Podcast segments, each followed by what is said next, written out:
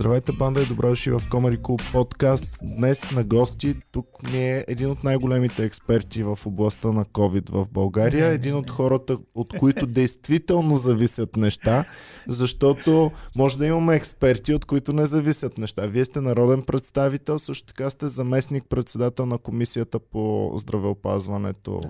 в парламента. Така че от вас действително зависят неща. Вие съветвате и здравния министър, съветвате... Казахте ми сега преди да пуснем разговора, че и ам, министъра ам, на, ам, на, правосъдието. на правосъдието се съветвал относно как да реагират с пандемията.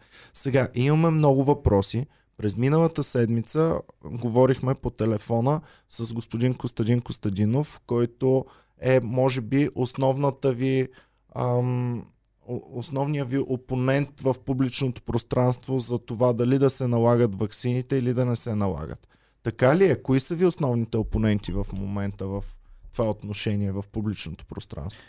Ами, нека започнем с това, че аз никога не съм се възприемал като човек, който кара някой друг да прави нещо. Аз единственото, което винаги цял живот съм опитвал да правя, е просвещение, да обяснявам на хората, доколкото ми е възможно на достъпен език. Въпросът е, че за да можеш да кажеш нещо на някой, той трябва да е готов да чуе. Не да се съгласи, а да чуе доводите преди да почне с възраженията. Това е голям проблем, защото много хора не използват съотношението между уши и уста. Имаме две уши и една уста и би трябвало да ги ползваме в пропорция, т.е. да слушаме два пъти повече, отколкото говориме, за да може да чуеме от срещната страна. Аз съм се опитвал винаги да чуя какво е, какъв е основният проблем на, на отсрещната страна. И отсрещната страна винаги е било: не искаме това, не искаме това, не искаме това, не искаме това. Добре, казвам аз, какво искате? Как да продължим нататъка при положение, че има обективни неща, които се случват? Ето днеска а, предаването ви е Комеди Клуб, за мен е Tragedy Day. Не може да имаме десет хиляди човека за един ден. Нов глобален рекорд от началото на пандемията до момента, диагностицирани толкова много хора. А, дори и да имаме наполовината смъртност, само на, наполовината от десет хиляди, смъртността при пет хиляди при предходната пандемия, знаете каква беше? От между сто и петдесет и двеста човек, днеска са сто и шейсет. Тоест, дори и да е по-безопасен новият вариант, имаме толкова много заразени, че на практика смъртността е същата. Ами да, всъщност колкото по-голямо е крайното число, по-малкият процент от това по-голямо число е равен а, или по-голямо дори може да бъде. Добре, но а, това не значи, че в обществото в момента няма разделение. О, има едно огромно разделение, да. И аз започнах да разбирам защо се случва това разделение. Всъщност хората са се капсу... капсулирали в тяхното мнение. И когато аз погледна едната от двете гледни точки, а всички останали се отказват от мен, от предаването ни и така нататък. Mm-hmm. Когато погледнат другата то... гледна точка, тези, другата които половина. Са останали, другата да. половина да. се отказват. И в такъв случай ам, единствено крайните мнения в момента могат да да запазят да. своите последователи. Така чувам аз. Хората да. не искат диалог, не искат ам, размишляване някакво логично. Те искат да чуят това, което си е в тях вече. Точно така. Вече заложено. Точно така. Добре, ми, ам, това е голям проблем, който откъде е тръгнал въобще? А, тръгна от социалните мрежи, защото а, това, което преди беше резервирана област на собствениците на различните медии, те имаха правото да кажат каква е редакционната политика и да кажат това е мнението, което ще излъчваме към голяма част от населението. При наличието на социални медии всеки може да стане медия, абсолютно всеки, и мнението му, колкото и крайно или несъответно или, или примерно страхотно, то става мнение, което може да бъде излъчено към цялата общност. И тогава, понеже всеки един излъчва някакво мнение, се претоварваме с информация и започваме да не се задълбочаваме в фактите, а да гледаме повърхностно кое мнение най-много ни харесва и се прилепваме към него, лайкваме го или го хейтваме или правиме нещо спрямо него, без да се задълбаваме за причините, които са довели до това, което е като мнение. Защото аз мога да имам и да отстоявам буквално и двете крайности. Но истината не е нито в едната крайност, нито в другата крайност. И точно това се опитвах да кажа, когато говорих, примерно казано, за една много силно поляризирана тема за зелените сертификати. Реално от едната страна разглеждаш сертификатите като начин да ограничиш движението, да ограничиш правото на придвижване на, на определени хора. От друга страна, може да ги погледнеш като средство за позволяване едни хора, които носят по-малък риск, да продължат да могат да се придвижват, т.е. да съхраниме част от правата с този метод. Т.е. зависимост от гледната точка, това може да бъде метод за ограничаване на права или метод за разширяване на права. Но зависи от гледната точка и от това а, как човек възприема ситуацията си. Ако ние искаме да запазиме човешкия живот, защото едно от нещата, за което много често говоря, е, когато говорим за права и ангажименти в, или задължения в нашето общество, а, в нашата конституция и в конституциите на повечето държави по света има основни права, които са върховни, върховни права над всички останали права. И някои други права са подчинени на тези права. Тези върховни права са на първо и основно място правото на живот. Ако ние не сме живи, няма никакво значение дали имаме право на придвижване или право на собствено мнение или право на защита от адвокат, защото не сме живи. Всички права престават да действат, когато не сме живи, и затова правото на живот е основно право, което е върхов... върховно, и за неговото защитаване е много важно да се концентрираме около защитаването на живота. А разбира се, успоредно с това върват и други елементи на тъй наречената пропорционалност. Тоест, не може, за да защитиме правото на живот, да извършваме престъпления спрямо други човешки същества и да ограничаваме техните права до степен те да не могат да, да имат нормален живот. Тоест, този баланс се нарича пропорционалност. Тоест, когато ние въвеждаме някаква мярка, която цели съхраняване на живота в максимума на една общност, ние трябва да я прилагаме с пропорционалност, за да може степента на ограничаване на други права да не е извънредна, извънмерна на това, което целим да постигнем с основното нещо. Добре, но на хората най... това, което най... има най-голям проблем, е несъответствието между това, което се казва в един момент и това, което се случва в друг момент, малко по-късно. По-късно. Един от най-големите проблеми на хората, които са против ваксините, това е, че беше казано, веднъж стигнали се седемдесет процента вакцинирано население с две дози, тази държава съответната ще достигне ам, общ имунитет на населението, да, колективен и колективен имунитет, имунитет на населението, и край, за тази държава приключва пандемията. И всъщност тук ам, това беше една от много големите теории. И оказвайки се тази теория, че не беше точно така, защото имаме държави, които постигнаха седемдесет процента, но не само, че не се сложи край на пандемията при тях, ами те започнаха да казват: давайте бустерни дози. Много от населението им вече е с бустерни дози. И въпреки това гледаме огромни бройки. И аз съм убеден в това, че който е вакциниран, кара по-леко вируса. Макар че някои фенове ме питаха: откъде си сигурен, Иване? Ми... Вярвам го. Няма нужда да го вярвате. Няма нужда да го вярвате. Има Вярте. публикувани, в смисъл, науката работи по определена методология, независимо дали става въпрос за това да стъпиме на Луната, да стигнем до дъното на някой от океаните или да се занимаваме с медицина. Науката работи по един и същи начин. И този начин е следният. Науката е подобна на религията, само че вярата е заменена със съмнението. В научните сфери ние се съмняваме, докато можем извън всякакво съмнение практически да отхвърлим всичкото съмнение, за да остане единствено а, убедеността в даден факт.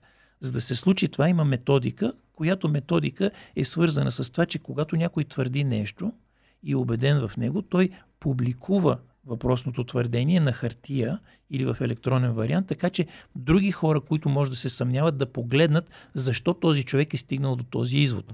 Публикуването на данните и възможността други хора да погледнат този процес, нарича се peer review, е механизма, по който функционира науката, за да може различни хора да погледнат проблема от различна гледна точка. Такъв случай обективно е доказано, че който е вакциниран, боледува по-леко, по-леко. Разпространява по-малко. Ето това е сега голям въпрос. Разпространява ли наистина по-малко, точно който така е вакциниран, но с абсолютна убеденост и абсолютна, абсолютна сигурност? Абс, абсолютна убеденост, но с уговорката.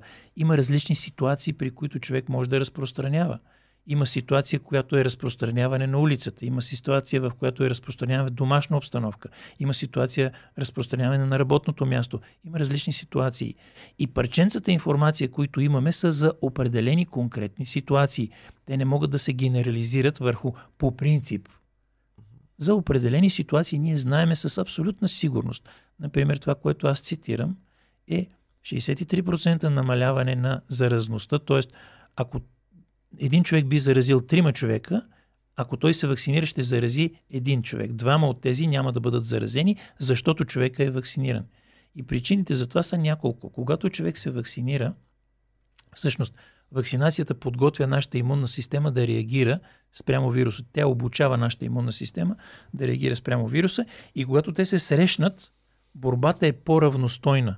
Нормално при невакцинирания вирусът започва да се размножава и да се бълва навънка безпрепятствено. Когато се вакцинираме, антителата пречат, те противодействат на това вируса да се размножава много бързо и затова по-малко количество вирус може да бъде размножен в дихателните ни пътища и при кихане и кашляне по-малко количество вирус може да излиза навън и да заразява, примерно, дори да е същото количество, може да е за по-кратък период, вместо примерно три дена, да е два дена или един ден. Тези неща, когато се случат в нашия организъм, инфекциозността на този човек пада и затова вакцинираните, доказано с едно проучване в огромна популация в Холандия, където са проследявали домашните контакти на хора, които са вакцинирани и боледуващи, и невакцинирани и боледуващи.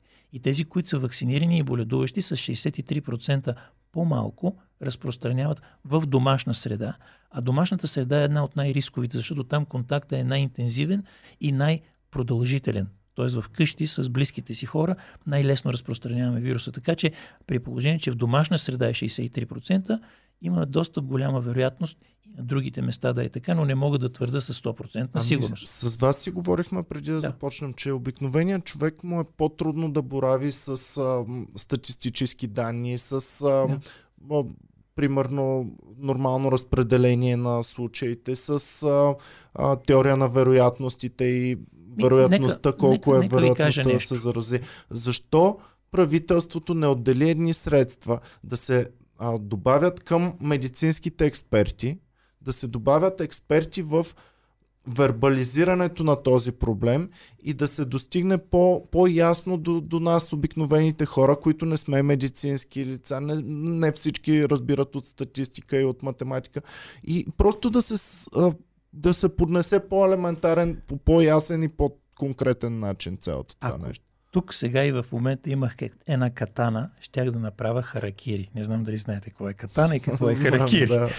Защото в последният парламент, четиридесет и шестият, уредих с министъра на финансите да отдели десет милиона лева за разработване на високо специализирана комуникационна кампания, информационна кампания, която да направи точно това. И в парламента, останалите парламентарни групи гласуваха срещу това да, да дадем тези пари, за да информираме хората по един структуриран начин на базата на нуждите на, всеки, на всяка една голяма група. Защото едни групи са против, защото са объркани.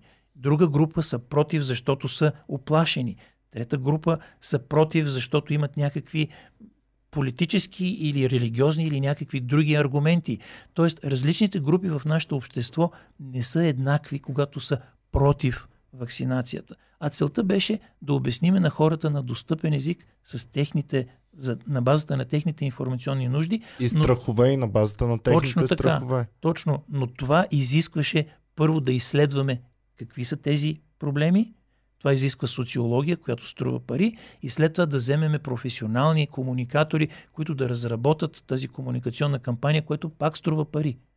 Една нормална комуникационна кампания, защото аз съм работил в индустрията и знам за една национална кампания колко пари трябва. Трябват около четиридесет милиона лева за една добра национална комуникационна кампания по дадена тема. Примерно за киселото мляко, за сиренето, за телевизорите, за нещо. Аз исках само десет милиона лева, защото осъзнавах, че в този бюджет има малко пари, но тези десет милиона лева, ако имахме подкрепата на националните телевизии, щеше да се случи една брилянтна кампания, защото имаше много а, креативни компании, които когато получат заданието, коя е таргетната група, коя е, а, какво е посланието, можеха да разработят или на много ниска цена, или съвсем безплатно кампания, която след това да се пусне по централните медии, достъпно, ефективно до, голяма, до голям кръг от хората в България. И това нещо беше порязано от другите парламентарно представени групи в четиридесет и шестия парламент. И сега да питаме, ама защо не е направено такова нещо? Казах ви за катаната. Добре, и за сепукото. В четиридесет и седмия защо не е? В четиридесет и седмият продължаваме, само че в момента се говори, сега. В момента точно това се говори, че трябва да направим такава кампания, но между трябва и това да трябва да приемеме и бюджет, защото в новия бюджет аз пак ще настоявам за две неща, които настоявам от четиридесет и петото Народно събрание до момента. Първото, плана за контрол на пандемията да влезе в Закона за здравето, за да престане министъра на здравето да може да си прави извадки, когато му харесва да прави едно, когато не му харесва да не го прави. А плана не е част от законовата рамка в държавата. Аз исках с една малка корекция в Закона за здравето да направя плана за контрол на пандемията част от Закона за здравето. И той не се ли променя постоянно плана с промяната, с излизането точно, сега на Омикрон, точно, примерно? Точно така е. Плана се промени и това е ангажимент на министъра. Но спазването му трябва да бъде законово установено. А то в момента не е. И поради тази причина министъра може да направи брилянтен план, който наистина да контролира пандемията. Но в един момент да кажем, аз няма да го спазвам. Както стана с едно от последните служебни правителства. Те имаха добър план, който беше много по-добър от предходните, защото служебните правителства вкараха параметри при достигане на какви стойности, какво ще правим. Те даваха предвидимост на бизнеса, предвидимост на хората, когато има такива критерии. И в един момент казаха ми, че ние няма да го спазваме. Добре. Ами, а, всичко това са хем тъжни неща, обаче са и смешни в някакъв момент, защото ам, Ма ние дебатирахме... звучи ми много нелогично цялото нещо, защото едно от най-важните неща е да се комуникира към хората. И все пак вие сте народни представители, които ни представлявате, обаче трябва да комуникирате с нас, обикновените хора. Точно така е. И не да ни заставяте информацията. Имаме и проблем, примерно, с ромските общества и казваме, единствения начин да се оправи този проблем е да ги информираме, да ги образоваме, да с да ромските ги научим. Общества... Същия е проблема сега с пандемията. И ако искате да се вакцинираме, трябва да ни информирате, трябва да ни дадете добър пример. Защото вие сте народни представители и по този начин вие вече не сте граждани. Нямате всичките права на граждани. Нямате право да бъдете ам, изолирани, а като имате банкова сметка, тя не е ваша тайна. Точно и тя е. Става обществено достояние. Е. Трябва да ни давате пример. Къде е примера? Защо изчезна примера? Защо не ги гледахме? И примерно сега министър-председателя знаем, че е за ваксините, обаче не виждам неговото семейство да излезе той със семейството си, да даде пример, да се вакцинират всички, да се сложат бустър публично. И за да си каже един обикновен човек, да си каже, еми сега той има много информация, той знае какво се случва, щом той е окей детето му да бъде вакцинирано, значи мога и аз моето дете да го вакцинирам в такъв случай. Значи е сигурна работата. Добре, че нямаме катана, защото знаете ли колко време дебатирахме, почти месец и малко повече, дебатирахме дали да има зелен сертификат за народните представители. И това се поляризира и се погледна от абсолютно несъответната гледна точка на как ще ограничаваме правата на народните представители. А от другата страна седи това, което сега в момента ще стане. Теменужка Петкова е болна. А председателя на парламента беше заразен. това доведе до карантина на един кръг от хора от ключово значение в нашата държава, на един кръг от депутати, които пак са контактни, които ще трябва да бъдат онлайн и дистанционно, и на възможността, когато те се разболеят, това нещо да става все повече и повече и парламента да, на практика да по някакъв, в някакъв момент да, да не може да се изпълнява основната дейност. И това беше смисълът да направим така, че да може да се контролира риска вътре в парламента. И ние това превърнахме в политически проблем. Един чисто медицински проблем, който беше да не спираме да работим в парламента, се превърна в политически проблем за и против правото на свободно придвижване на депутатите, при положение, че никога не е поставен такъв проблем, защото а, когато стане въпрос за дискриминация или за някакъв друг такъв термин, той има в основата си някакъв критерий. Било то религиозен, било то а, цвят на кожата, било то височина, възраст, пол, нещо на базата на което дискриминираме.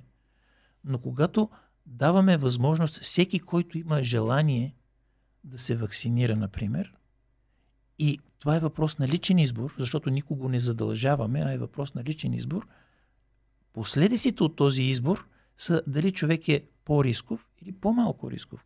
Както за тежко боледуване и за смърт, така и за разпространение. Но както религията е едно вярване, което не можем да принудим един човек да си осмени, така и вярването, че тази а, ваксина може да донесе до странични реакции или може да увреди по някакъв начин нашето тяло.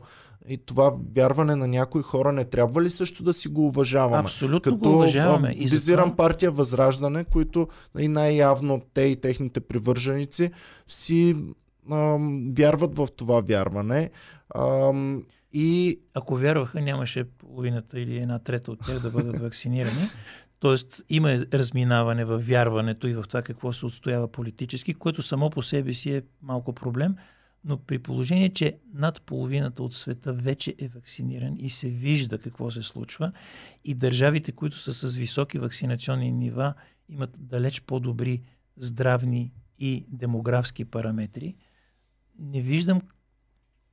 Имаме от една страна обективни факти, които са достъпни за всеки, който е непредубедено иска да погледне тези факти.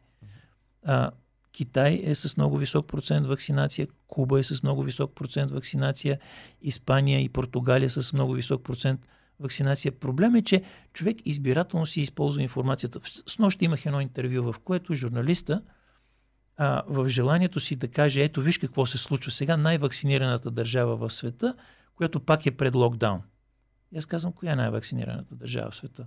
Ако сега ви попитам, коя е най-вакцинираната държава? Бих посочил е така на слуки ам, Израел и Португалия бих посочил тези две държави. Израел посочи въпросният журналист. И аз извадих данните. Добре. Израел от цялата таблица на почти двайсет държави е в долната третина. Така ли? Да, така. Само, че трябва да работим с факти. Не с мнения, не с често споделяни факти, които, т.е. често споделени неща по но медиите. И вярванията на хората, защото Добре. Аз съм виждал човек, който вярва искрено в нещо, ти да го караш. Аз по филми съм гледал е такива аз неща и, а, и изглежда много, много страховито, но и много е тъжно човек, който е силно убеден в нещо, някой да го кара на сила. И да, никой... довода е, че никой не го кара на сила. Ама нали пък вече, ако не е на сила, тогава вече правата му са, защото вярва, че не трябва да бъде вакциниран, вече има много по-малко. Вижте, а, не случайно, когато някой влезе във властта, изведнъж става правоверен ваксер. Това беше факта и с последните няколко а, служебни министри на здравеопазването. Защо се случи така? Вкарваш един антиваксер като министър и той изведнъж става проваксер. Защо? По една единствена и проста причина, че той носи отговорността за онези основни права, за които говорихме. Правото на живот и правото на здраве. Тогава той носи пряка съдебна отговорност за общественото здраве. И когато той носи отговорност за общественото здраве, започва да чете. И като започне да чете, започва да се притеснява, че ако изповядва това, което изповядвал до неотдавна, ще му се случат лоши неща. А тези лоши неща са, ще му се потърси отговорност за действия и бездействия, които увреждат общественото здраве. И затова се получава това, което се получава. Не защото му плащат пари да бъде проваксър или защото има световна конспирация. Същото е в Китай, същото е в Русия. В момента има две държави, които въведаха задължителна вакцинация. Едната в Европа, едната малко по-на изток от Европа. И те не може да бъдат по-различни. Едното може да бъде нареч... наречено а, демокрация, а другото може да бъде наречено една друга дума с Д, но не точно демокрация. И двете държави задължиха населението към вакцинация по една единствена причина, защото когато науката ти показва, че единственият начин да съхраниш живота и да намалиш смъртността от едно остро инфекциозно заболяване, което и в световен, и в национален мащаб върши огромни бели, а, да се върне една стъпка назад. Основна опорна точка на много от хората, които или не вярват, че има такова заболяване, което е изключително лесно за оборване, ще ги покана в интензивното отделение на която иде от софийските, или не само софийските, която иде от българските болници, които се занимават с COVID. Уважаеми колеги, ще ви сложиме скафандъра, за да няма риск, защото може и без скафандър да влезете, но след това е вероятно да влезете пак в интензивното по друга причина. Влезте вътре и вижте за какво става въпрос. Хора с положителни тестове за въпросният вирус, как изглеждат, какво правят, колко от тях са на кислород и в момента, в който си махнат маската, какво се случва. Аз в тридесет годишният си стаж като пулмолог не съм виждал в рамките на една година толкова много и толкова драматично тежки пневмонии. Не съм загубвал толкова много пациенти, колкото за последните две години. Трябва ли да се покажат на обществото тежките случаи, за да повярва? Защото не, пък във, всяко, във всяка група хора има адски много хора, които познават няколко, които са го прекарали и са видяли, се. че са го прекарали леко. Трябва ли да видим и тежките случаи, за да повярваме, че Слава е наистина Богу, много страшно? Този проблем, разбира се, е въпрос на това, че не всеки заразен умира. Абсолютно категорично не. Ако умираха повече от тридесет процента от заразените, това щяхме да го наричаме особено опасна инфекция и мерките тогава са абсолютно безапелационно категорични. Медицински фашизъм и го наречете каквото искате, но ако това беше денга или ако това беше ебола, нямаше да има никакъв проблем. Но понеже смъртността е едва четири процента в България, което значи от сто четири процента заразени, четири на сто. Не беше четири ли под два процента? В света да. В България е четири процента. Да. Добре. И причината за това са две. В по света мерките, които се въвеждат, първо се спазват, преди да се въведат и други мерки. И когато се спазват мерките, скоростта на разпространение е по-ниска и има възможност човек да стигне до достатъчно квалифицирани болнични легла. Защото там има един термин, който и миналия път мисля, че ви обяснявах, за разликата между болничен креват и болнично легло. Кревата е без, без кадри, без апаратура, без, без консумативи и без много средства. Болничното легло изисква да имаш и кадри, и апаратура, и медикаменти, и ресурс. По тази точно линия гледах сега, че новия план за действие, а, не знам дали...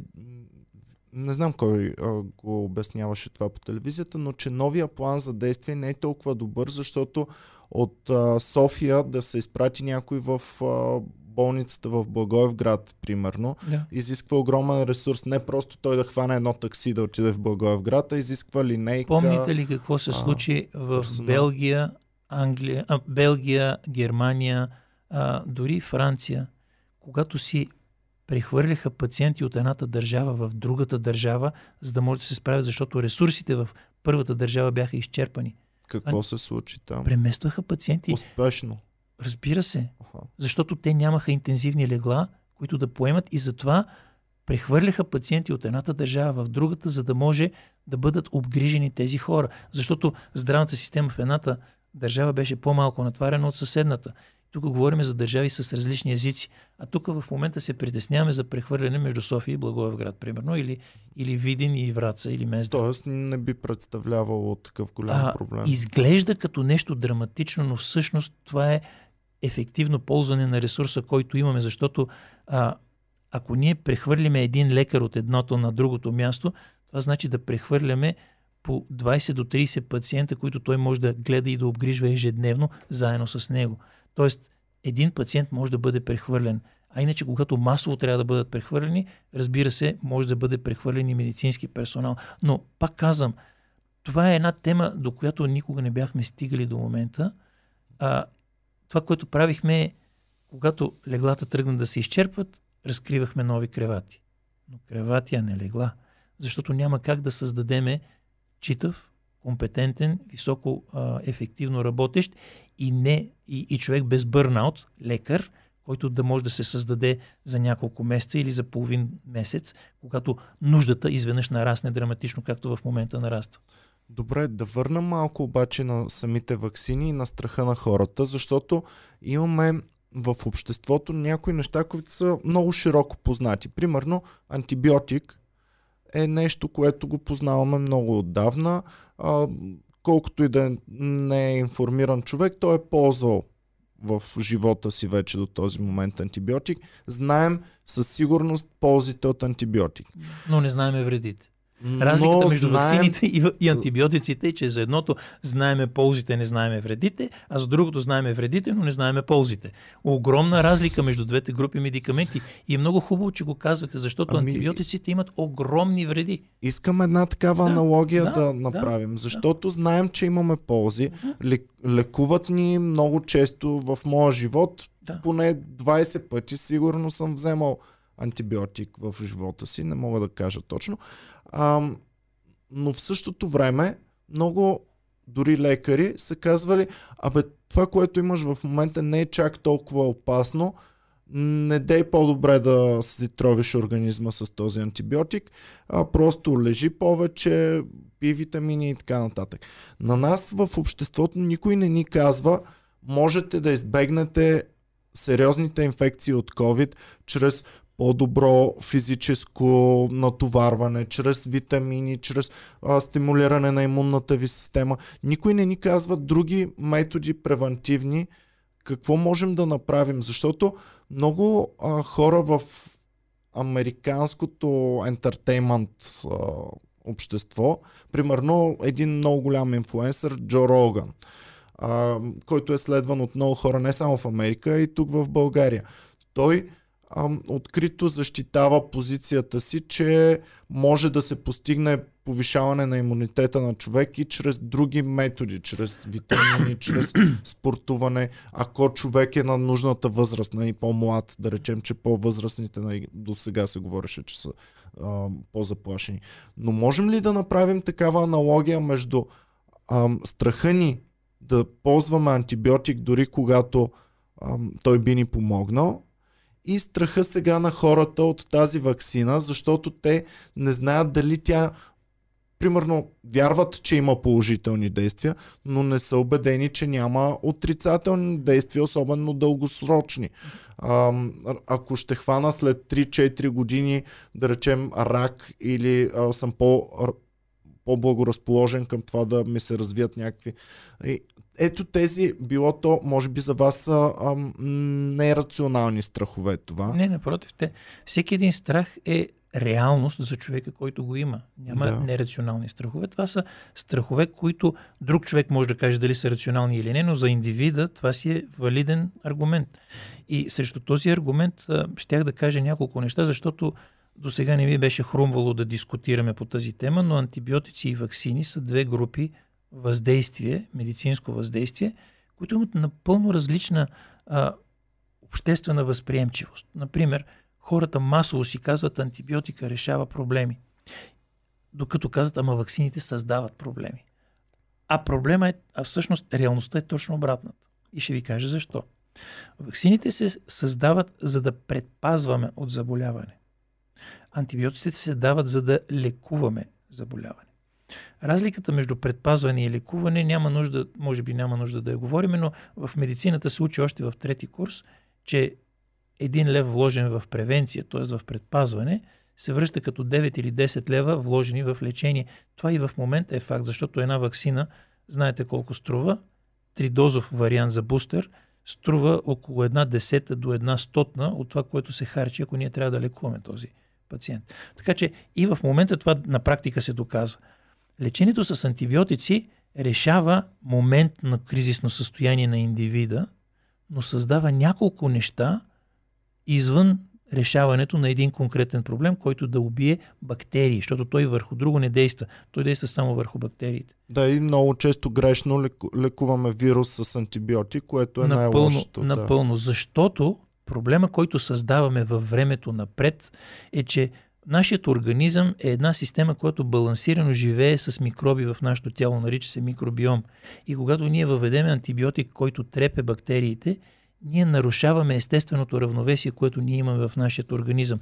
Не случайно се дават пробиотици. Те не могат напълно да възстановят равновесието, но се опитваме вредата да е по-малка. Но вредата от разстройване на равновесието е дългосрочна и вредата, която се получава от това, че ако антибиотика е неправилно подбран или с недостатъчна продължителност или с нередовен прием, бактериите, които остават, са нечувствителни към този антибиотик за в бъдеще и те остават в нас и ние може да заразиме други хора с тези бактерии и затова това, което се получава е нещо, което се нарича антибактериална или антибиотична резистентност, която е новата пандемия, за която никой не говори и която ще ни удари така, че тази пандемия ще ни се стори малък проблем. Защото когато има много резистентни бактерии, към които няма антибиотици, какво правиме? И в момента в някои болници има полирезистентни, антибиотици, а, полирезистентни а, щамове бактерии, които на нищо не реагират. Когато човек се разболее от тях, това е сигурна смъртна присъда.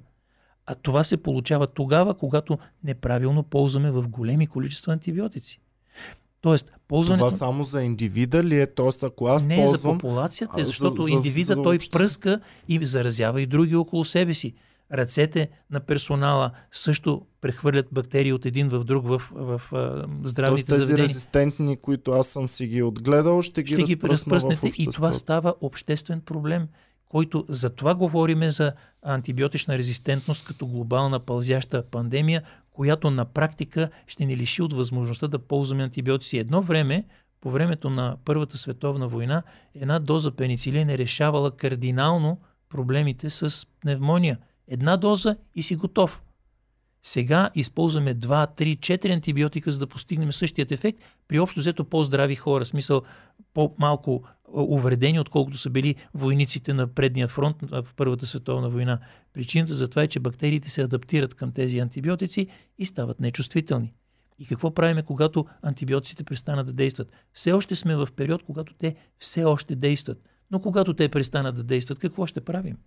Ами ето тази, тази елементарна логика, ние обикновените хора си я прилагаме, да, разбирам, че антибиотик и ваксина са двете противоположни неща, превентивно и... Ам, Ема, ама и вижте риската. Как са свързани. Но... Ако ние вакцинираме хората, те ще боледуват по-леко и е по-малко вероятно да им дадем антибиотици. Аз не говоря за реалната, практическата им насоченост, говоря за страха на хората. Хората вече са опознали едното, знаят неговите качества и недостатъци ама и прилагат към план. Другото нещо. Да, да, ама само към в индивидуален другото. План познават mm-hmm. качествата и освен това много често а, не осъзнават, т.е. ползата от това, че ще се отървеш от бактерия е толкова голяма, че примерно това, че имаш обрив, това, че почваш да дрискаш с извинение и така нататък, ги приемаш за нещо нормално. Все пак взимаш нещо, медикамент. Да. А ваксината... Може след години наред да се случи нещо. Защо никой не каза, че след взимане на антибиотик може да получиш рак или автоимунно заболяване след пет години нататък? Защо? То е абсолютно същото. В смисъл, въвеждаш химическо вещество. Защото с съвременните ваксини, особено платформените ваксини на, на РНК базираните ваксини, и това, което въвеждаш в организма е част от РНК-то на вируса. Нямаш химия друга. Но имаш по това. Този начин ти караш твоето тяло вече да произвежда... Да, а когато вируса влезе във вас и с целият си геном, и, какво да, се случва? Точно, не това ли същото? Се, точно това се случва да, също. Има публикация и аз много съжалявам, че не се цитира много по-често тази публикация, която говори за това, че след зараза, че след заразяване тялото ни започва да произвежда автоантитела, т.е. то става по-склонно да развива автоимунни заболявания. След вакцинация такова нещо не се случва, защото ваксината съдържа един единствен белтък, т.е. информацията за един единствен белтък, докато вируса съдържа информация за трийсет белтък. И когато той влезе в нашия организъм, той се опитва, освен всичко друго, и да манипулира нашата имунна система. Има три белтъка от тези трийсет, които се занимават с това да манипулират нашата имунна система. И когато тази сложна система влезе в нас, заразявайки ни, вероятността от развитие на автоимунно заболяване, от тежки осложнения и така нататък е на порядъци повече. Класическият случай, който цитирах вчера, но понеже вие сте различна медия, ще го цитирам и при вас. Голям проблем е тромбозите при ваксини. Всички говорят за това. Ваксините повишават риска от тромбози горе-долу трикратно. Да. Горе-долу трикратно увеличават риска от тромбози спрямо неваксинираните. Спрямо здрав човек неваксиниран, ваксините увеличават трикратно риска. Проблема е защо слагаме ваксини? За да не боледуваме. Защо не боледуваме? Защото знаете ли какъв е процента или по-точно пътите на увеличаване на риска от тромбози при боледуване от COVID? трийсет кратно. И ако сравняваме боледуването с вакцинацията, вакцинацията намалява риска десетократно спрямо а боледуването. А боледуване след вакцинация, ако сравняваме... Примерно... Питам ви, защото имаме вече много хора около нас, които са вакцинирани, но въпреки това го изкарват ам, по-леко, нали? Да, предполагам. Но а, не знаем, те увреждат ли се също? Този вирус ам, е ужасно, този вирус е ужасно подмолен. А, миналата година, по- по-миналата година, две хиляди и двадесета година, май месец, бях направила една статия в едно списание Инфакто, в което а, за първи път говорих масово и, и, и напоително на темата за това, че този вирус предизвиква в нашето тяло нещо наречено васкулит, възпаление на кръвоносните съдове. Всъщност последиците от това са, че белия дроб започва да страда, да не може да поема кислород, мозъка почва да страда, може да направим инсулт, черния дроб може да страда с а, тежък а, хепатит, а, панкреаса може да страда с развитие на диабет и така нататък и така нататък. Говорим след като е приключила инфекцията. Не, по времето на инфекцията. А, по време на инфекцията. Да. Тестисите страдат, яйчниците страдат, т.е. хората, които преболедуват, шейсет процента от тези хора имат затруднения в, а, в тъй нареченият репродуктивен цикъл. Т.е. ако млади хора боледуват, ще бъде затруднено тяхното, а, така, тяхното... Ако са вакцинирани и въпреки това са инфектирани? Вероятността да се получи този проблем е много по-малък, на порядъци по-малък. Точно с толкова, сколкото се снижава тежкото боледуване и възможността за развитие на осложнения.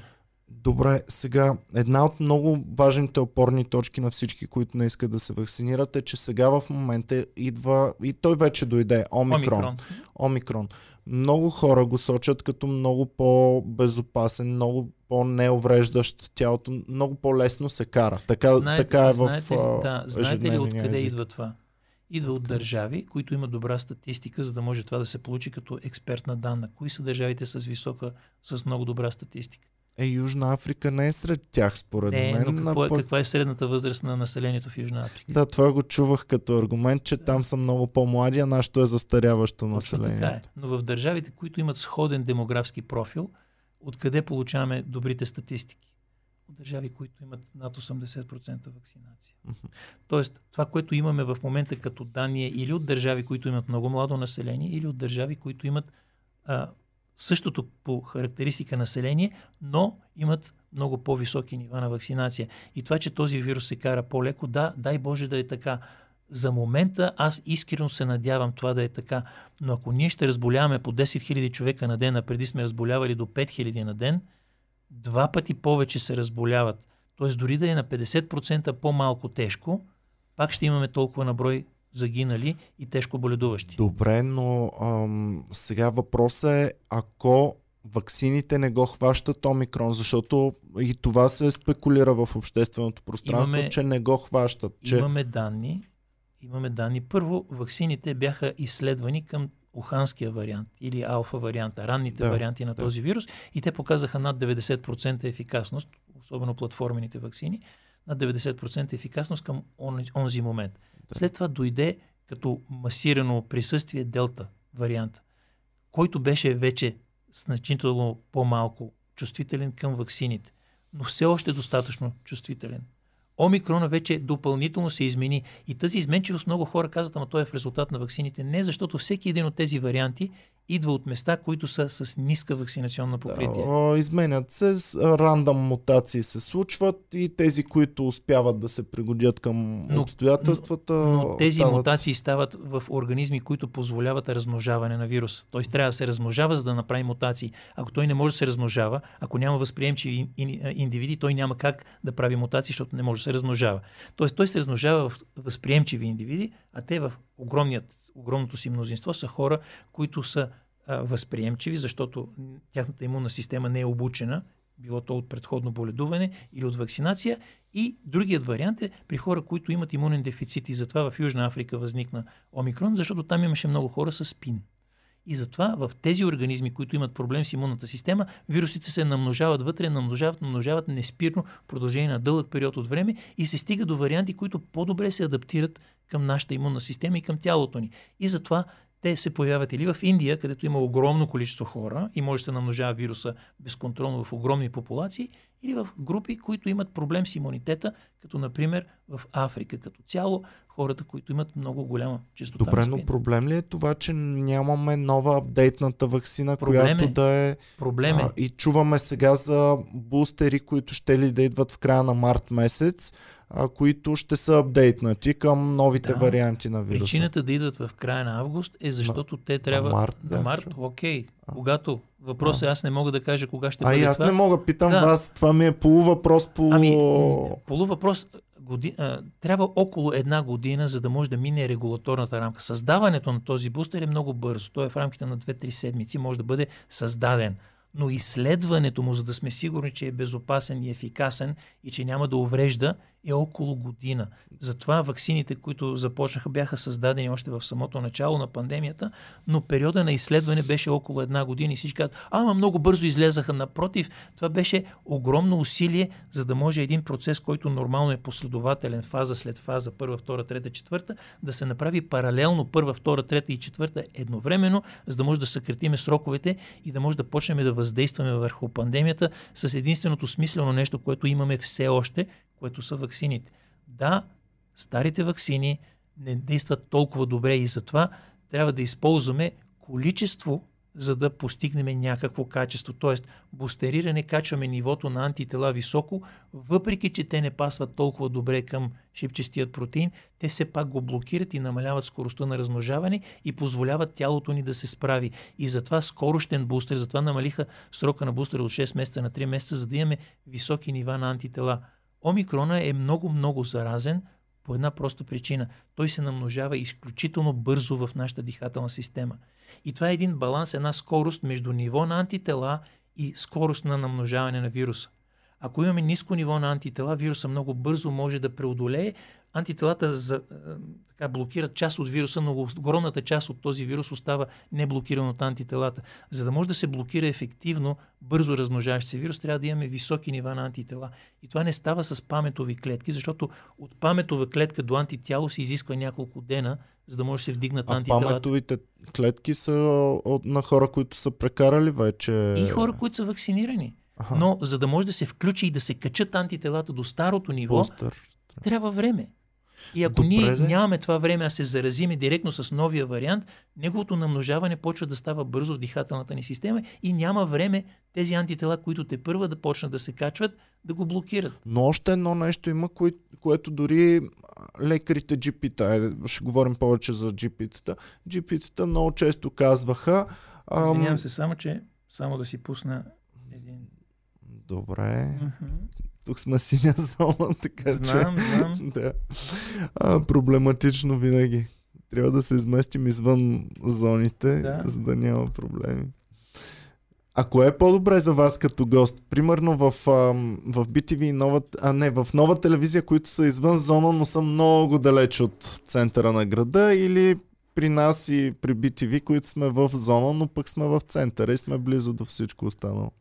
Единственото, което искам честно да ви кажа е, е а, медия, която може в достатъчна степен а, да остави време, за да се разясни нормално на човешки език. Тоест, а, не деля медиите на такива в зона или извън зона, а на такива, които могат да допуснат един нормален разговор, в който да постигнем нещо като разбирателство. Защото разбирателството е нещо. Но нека да питаме нашите зрители, моля ви, пишете отдолу в коментар дали това, което си говорим, е на достатъчно разбираем език, дали е на достатъчно ясно изказано, дали е категорично според вас, или отново не сме се изказали достатъчно ясно, не сме успяли да достигнем до вас. А, така, има едно нещо, което сред джи пи-тата съм го чувал, и то е: най-хубав имунитет става, ако си прекарал вируса. На прост език го казват, както би ги разбрала и бабата, която чака отпред. Най-хубав имунитет ставало, ако си изкарал вируса. Тоест, ти изкарал ли си вируса, вече си казваш: е, аз съм го изкарал. За, за какво са ми ваксини, за какво са ми а, други неща. А, доколко е вярно това? Виждаме, че Франция спира да приема а, хора, които са преболедували, за зелен сертификат. Австрия, не знаем, май те ще го въведат в най-скоро време. Защо, знаете ли? Защо? Защото има достатъчно много доказателства, вече обективни, публикувани данни, че хора, които са го карали, го карат пак, защото няма особена разлика между вакцинацията и преболедуването по отношение на това, че новите варианти са много по-малко чувствителни към имунният отговор, развит от старите варианти. Тоест, да, а преболедуването ни експонира към всичките трийсет белтъка на вируса и ние развиваме имунитет към всеки един от тези трийсет белтъка. Някои са важни, като шпайк протеина, други са по-малко важни. Но ние развиваме имунитет към всичките трийсет. И когато се измени само шпайк протеина, вероятността ние да покриеме с някои от другите белтъци след преболедуване е по-голям. Но това става за сметка на нещо. Какъв е процента на хора, които са загинали след вакцинация? Малък, много малък, нищожен. Нищожен. Добре. Какъв е процента на хора, които у нас загиват след преболедуване? Еми, вие ми казахте току-що четири процента. Не знаех, че е толкова да. Висок. Да. Мислех, тоест, че е по-нисък. Айде да пуснем хората, вместо да ги предпазиме в голяма степен с вакцинация, да ги пуснем на боледуване. А това, което е крайното, нали, четири процента смъртност, е нещо, което е ясно фиксирано и, и лесно доказуемо. Ами какъв е процента на тъй наречения дълъг COVID, който се получава след преболедуване, хора да една цяла година да не могат да се върнат към нормалния живот? Знаете ли, давате ли си сметка какъв колко е? Какъв е този процент? Между двайсет и двайсет и пет процента. А на какво се дължи това? А, какво, на... Каква е разликата? Какво ще усетя аз в дългото боледуване? Ще усетите, боледуване? Че, не мож, че сте неработоспособен, не може да се концентрирате, болки в мускулите, невъзможност да се храните добре. Най-различни неща може да се случат при различните индивиди, различно, но лонг COVID е ясно дефиниран. Чувал съм го като термин, точно не знам така. Точно какво да, означава. Една четвърт от хората го получават. Значи четири процента умират, една четвърт имат лонг COVID и вие казвате: ми, по-добре е да се заразим и да боледуваме, вместо да се вакцинираме. За мен това някакси не може да издържи на елементарна логика. Mm-hmm. И от тази гледна точка а, подобна дискусия, особено пък от лекари, значи, че те вероятно не са виждали тежко болни, вероятно не са виждали лонг COVID, за да разсъждават по този начин. Ами това го казвам и а, по повод Омикрона, защото и просто, просто ви казвам, а, извинявам се, ако звучи твърде лаишки, но такъв е езика на хората. Това е, това. С, хората, с които работите, които искате да вакцинирате, така си говорят. А, само Омикрон... корекция. Да. Никого не искам да вакцинирам. Единственото, което искам е, е искате хората... цялото население на България, напротив, да бъде вакцинирано. Напротив, не. Искам Добре. Единствено и само хората да могат да направят мотивиран, разумен, базиран на доказателства избор. То, Нищо друго не искам да направя. Това пак е а, философски въпрос, защото едно Еми... дете, което майка му е веган и в хладилника има само веган неща, то прави избор да бъде веган също, но нали... е повлияно много силно. Общо взето това, което повярваме, който ни убеди, това ще си направим. Ние не правим нашия си свободен избор, правим избора на тези хора, на които сме повярвали, които са спечелили нашето Добре, доверие. Тогава единственото нещо, което искам, е хората да достатъчно време да чуят и да разсъждават по темата какво се казва в едната страна, какво се казва в другата страна. Аз ви дадах един малък пример на това боледуването е по-добре от вакцинирането.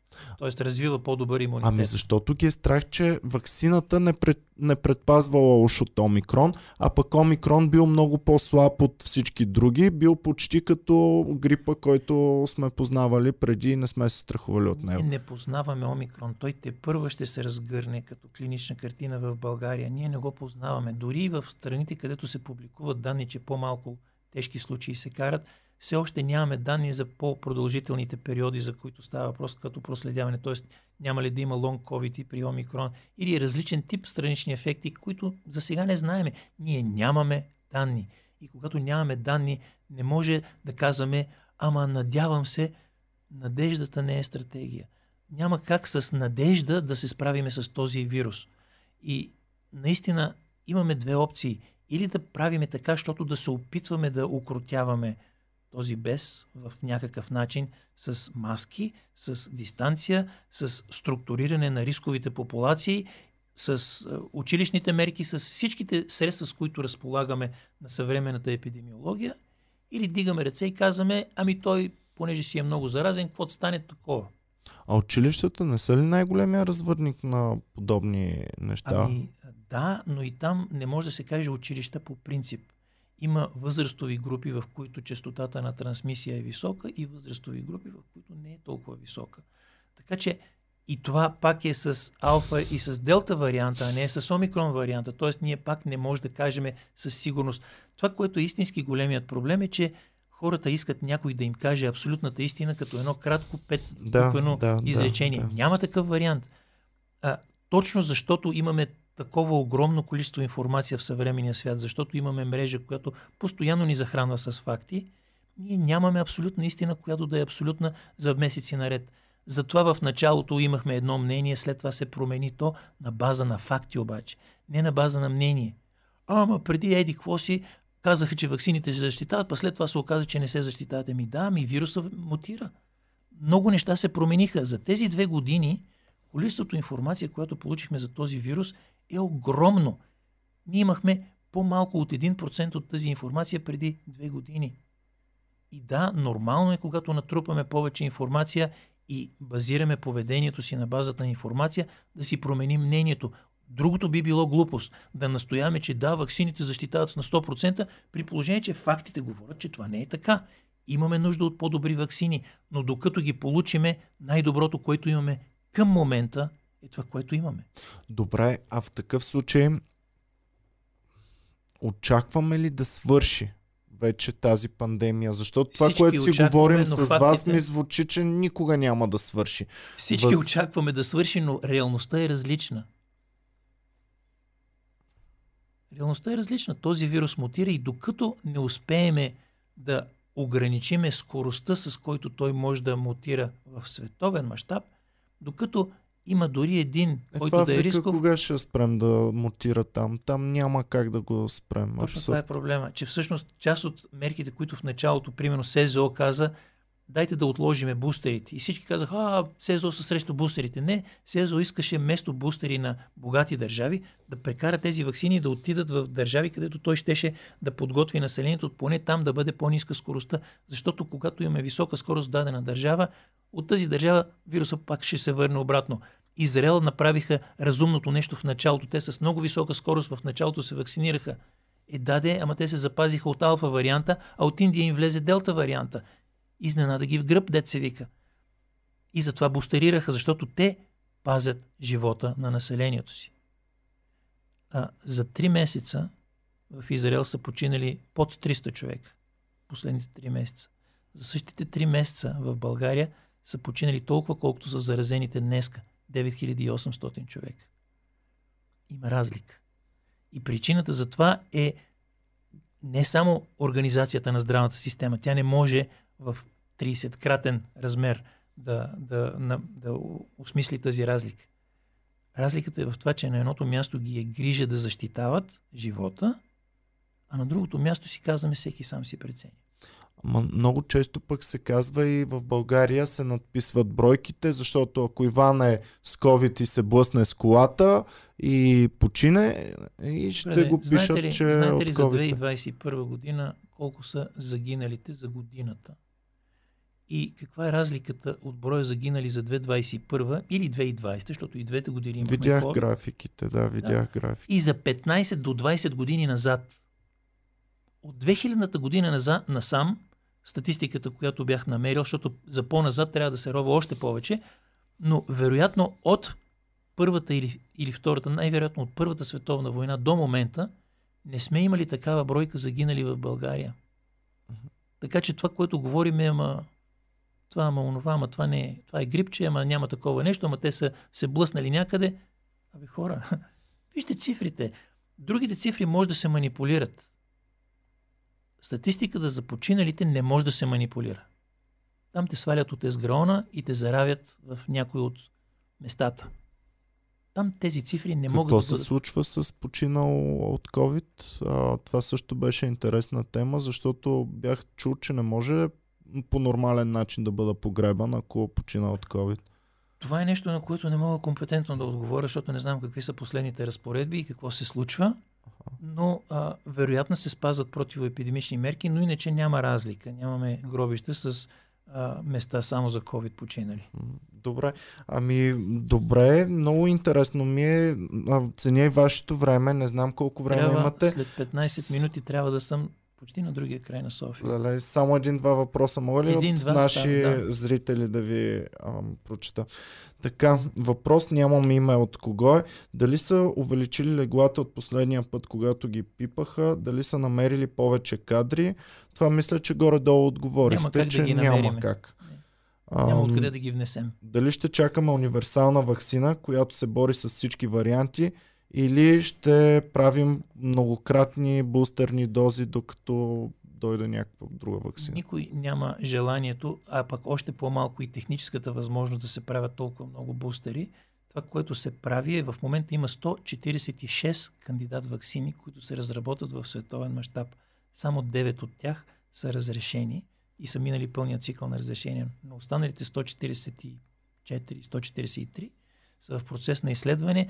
Да, изследват се и ваксини, универсални ваксини за, за коронавируси по принцип, но въпросът е кога те ще излезат и доколко ефикасни ще бъдат, защото вече видяхме няколко неуспешни опита на изследвания на определени вирусни ваксини, включително и ваксина, която се доближава до боледуването. Това е цяловирусната ваксина на китайците. Синовака е една от ваксините, които Китай разработи, където има инактивиран цял вирус. Т.е. той съдържа всичките тридесет белтъка, срещу които а, трябва да разработим. Както сме чували, че преди са функционирали точно така, ваксините. Точно така. Това е стара технология, те го разработиха. Не може да се доближи до ефикасността на съвременните други ваксини и това е една от причините тази ваксина да не е регистрирана в по-цивилизованата част от света. Добре. А, няколко бързи въпроса. Защо се предвижда, а, предвижда зеления сертификат за вакцинация да има само девет месеца валидност? Защото антителата спадат, да. а когато ваксината не е адаптирана към вирус, тези по-ниски нива на антитела не защитават достатъчно. Как ще стимулирате вакцинацията в България сега? Аз ви казах за мен с говорене, но на да. прост език, не на да. медицински да, език, да, да, да. не по... А, петстотин въпроса да се задават, ми по един-два въпроса. Хванете опонентите ви, а, говорете с тях преди интервюто ви. Примерно с, с доцент Мангаров, ако се бяхте чули преди интервюто онзи ден, да кажете, дайте ето този и този въпрос само да засегнем, дайте да се изслушаме, дайте да видим наистина какво мисля, че може би по-продуктивно за обществото ще би ви било. Кажа, ще ви кажа... А... къде според мен се корени основната разлика в това, което отстояваме като позиция. Аз започнах пандемията две хиляди и двадесета година като човек, който почти нищо не знаеше по темата и поради тази причина с огромно количество любознателност четях много активно по темата и продължавам да чета. Използвам всички достъпни за мен езици, които знам, за да чета литература в оригинал. А, видях какво се случи с науката. Първите няколко месеца имаше тъй наречените обсервационни проучвания, които идваха от Китай. Еди колко си пациента, еди колко си от тях умряха, еди какво си се случваше. Това са обсервационни проучвания, които само докладват какво се случва, без да има елемента на какво бихме направили, ако нещо се случи, еди какво си.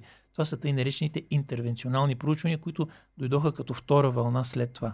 Но ако човек не ги чете, Точно както вие казахте, Израел е една от най-вакцинираните държави, защото го знаете от началото на пандемията, когато почна, еми нещата еволюираха много и вече не е този факт. Да, имайте предвид, че ние обикновените хора не следим в детайл абсолютно е. всичко. Но, но това, което трябва да правите, е да следите хора, чиято същност е да проследяват всичко последно, а не да разчитат на това какво Имайте е било преди това. Имайте предвид, че и в световно ам, погледнато в целия свят има много инфлуенсъри, много хора с да, силно мнение, един, което се следва, които тях, са против това. Джокович един, беше един от да, тях. Един от тях, Илон Мъск. Един от тях е човек, който, за който цял свят трябва да, да благодари за разкритието на един вирус. Казва се Люк Монтанье, който а, откри и, и направи много за вируса на спина. Но този човек в момента е напълно извън а, съвременното разбиране за това какво трябва да се прави, защото той, освен че е много възрастен, а, много от нещата, които говори, са тотално, тотално извън този свят. Така че това, че някога човек е бил а, някакво величие, не значи, че в бъдещето при променеща се ситуация това ще продължи да бъде така. Този вирус, когато възникна, един студент по медицина и академик в България по вирусология знаеха точно едно и също количество информация. Нямаше разлика. Единият можеше да разчита на нещо преди това, но ако ние можехме да разчитаме на нещо преди това, трябваше да сме преживели такава глобална пандемия с нещо друго преди това, а ние не бяхме. Да. Два въпроса. Последни. Виктор Савов пита, наистина ли вярвате, че зеления сертификат е временно нещо, а не нещо, което ще остане завинаги? Убеден съм. И, и ще ви кажа кога и според вас ще бъде премахнат този сертификат, момента, ако не свърши пандемията за в бъдеще скоро време, ако постоянно мутира, ако циркулира вируса? А, зеленият сертификат, целта му е, от моята гледна точка, е да разшири възможността хора да се придвижват спокойно, без да създават риска за системата като цяло. Това е смисълът на този сертификат. Разбирам и другата гледна точка, където хората се притесняват.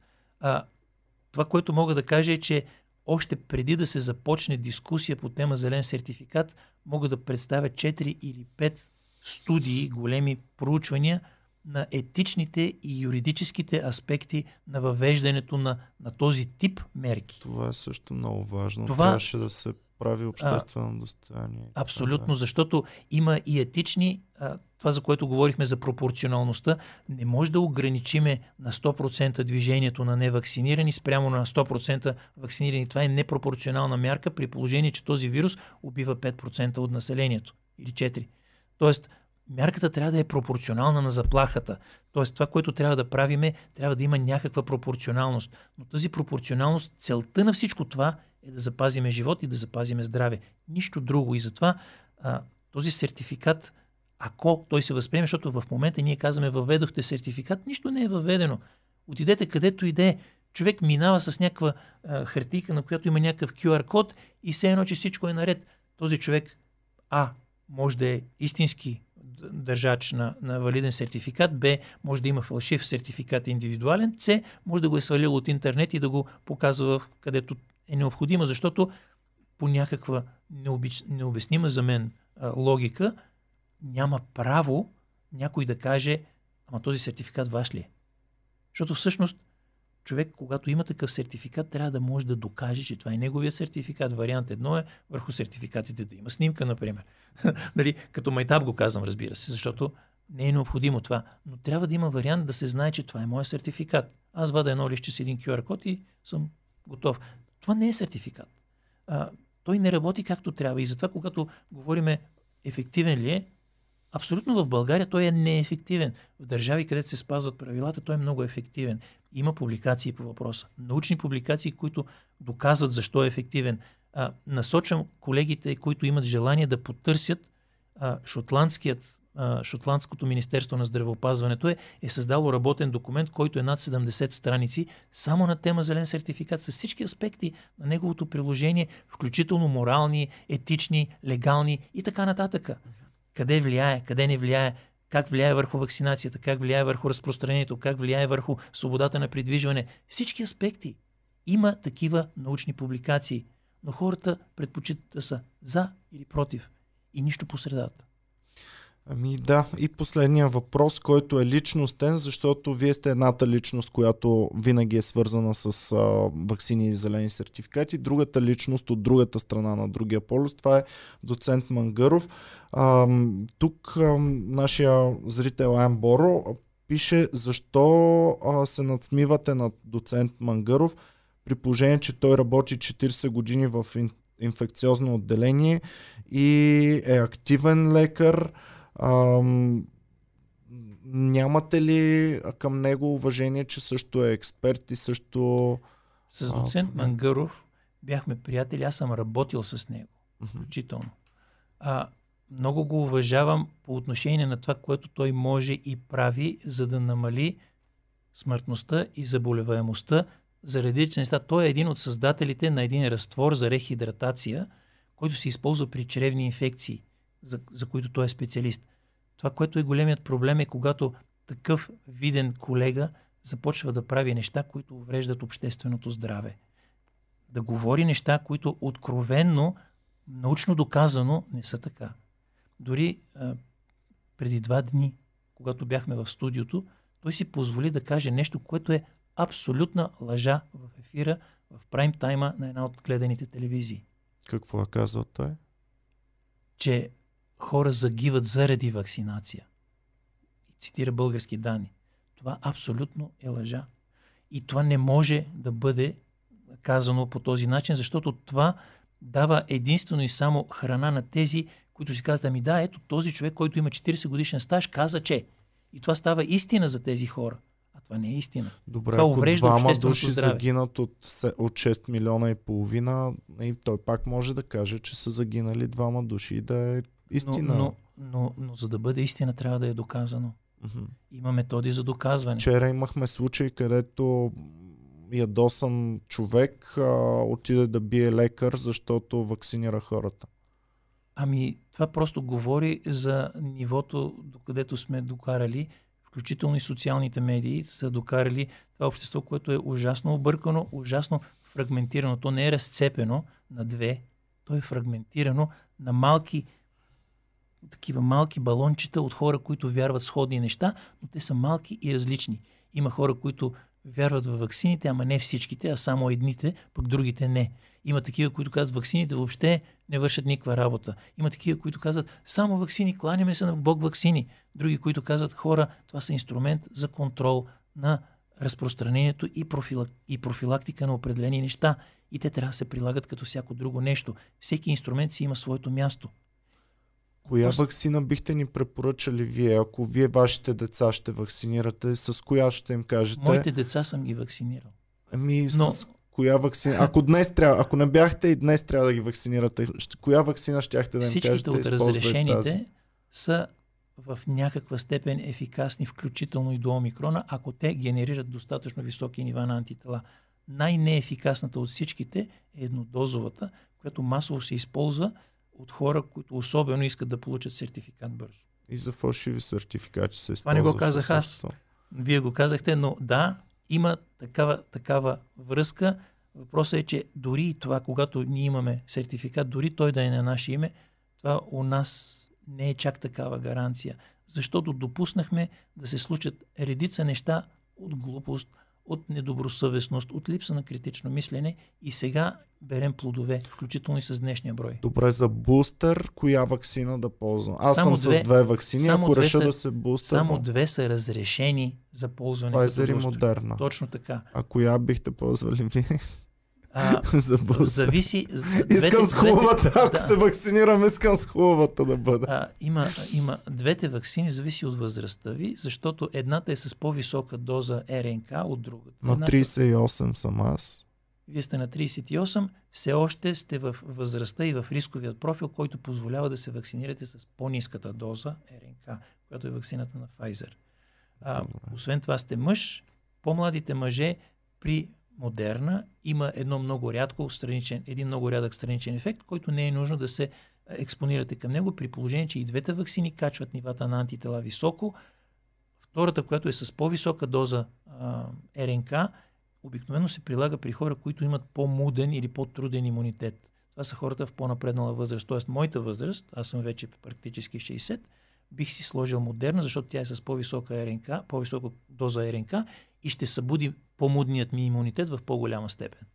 Добре, ми много ви благодаря наистина, оценявам много вашето време и а, се радвам, че направихме този разговор, но ви моля, като народен представител, като човек, от когото зависят много неща, говорете на по-прост език спрям към хората, обръщайте се към хората, натискайте там да ви отпуснат от, от Народното събрание тези десет милиона или повече, а, направете информационна кампания, за да не ги заставаме хората, които не вярват, а да им покажем защо на прост, елементарен език, който ще го разберат на улицата, ще го разберат в махалата, ще го разберат абсолютно всички хора. Адресирайте въпросите един по един. Днес даже твърде много въпроси засегнахме. Много по-хубаво щеше да е, ако само един въпрос бяхме отговорили. Ако господин Костадинов, примерно, зададе един единствен въпрос и ние се опитаме да го дискутираме по него, пак половина един час, ама един въпрос. И с прости думи, да не бягаме към а, терминологията, а, на медицинската терминология, да не отиваме в а, тежки данни, които не можем да ги разбираме. Много ви благодаря, стискам палци да се приключва вече по един или по друг начин с пандемията, защото ам, и, и на нас, обикновените хора, вече ни писна. Надявам се и на вас да ви е писнало и да не ви отдавна, се занимава повече. Отдавна ми е писнало, просто а, моето призвание е да пазя живот. За мен това е същностна характеристика на моята личност. Аз искам да, да направя възможното, така че хората да могат да се убедят, да чуят.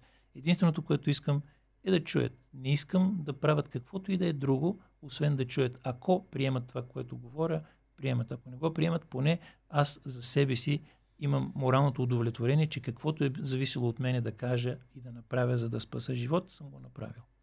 И благодаря ви още веднъж и да, пишете вашите въпроси отдолу. Надявам се отново да се видим вече при по-добри обстоятелства, да нямаме нови рекорди на бройките заболе... заболяли и дано да идват и по-добри. Абе, не знам, не знам. Благодаря ви на всички, че гледахте, бяхте супер готини. А, помислете разумни неща, говорихме с доктор Симидчиев, разясни ни нещата, следете го и за в бъдеще, когато той ще се опита още повече да изчисти посланието към вас и да бъде по-достъпно.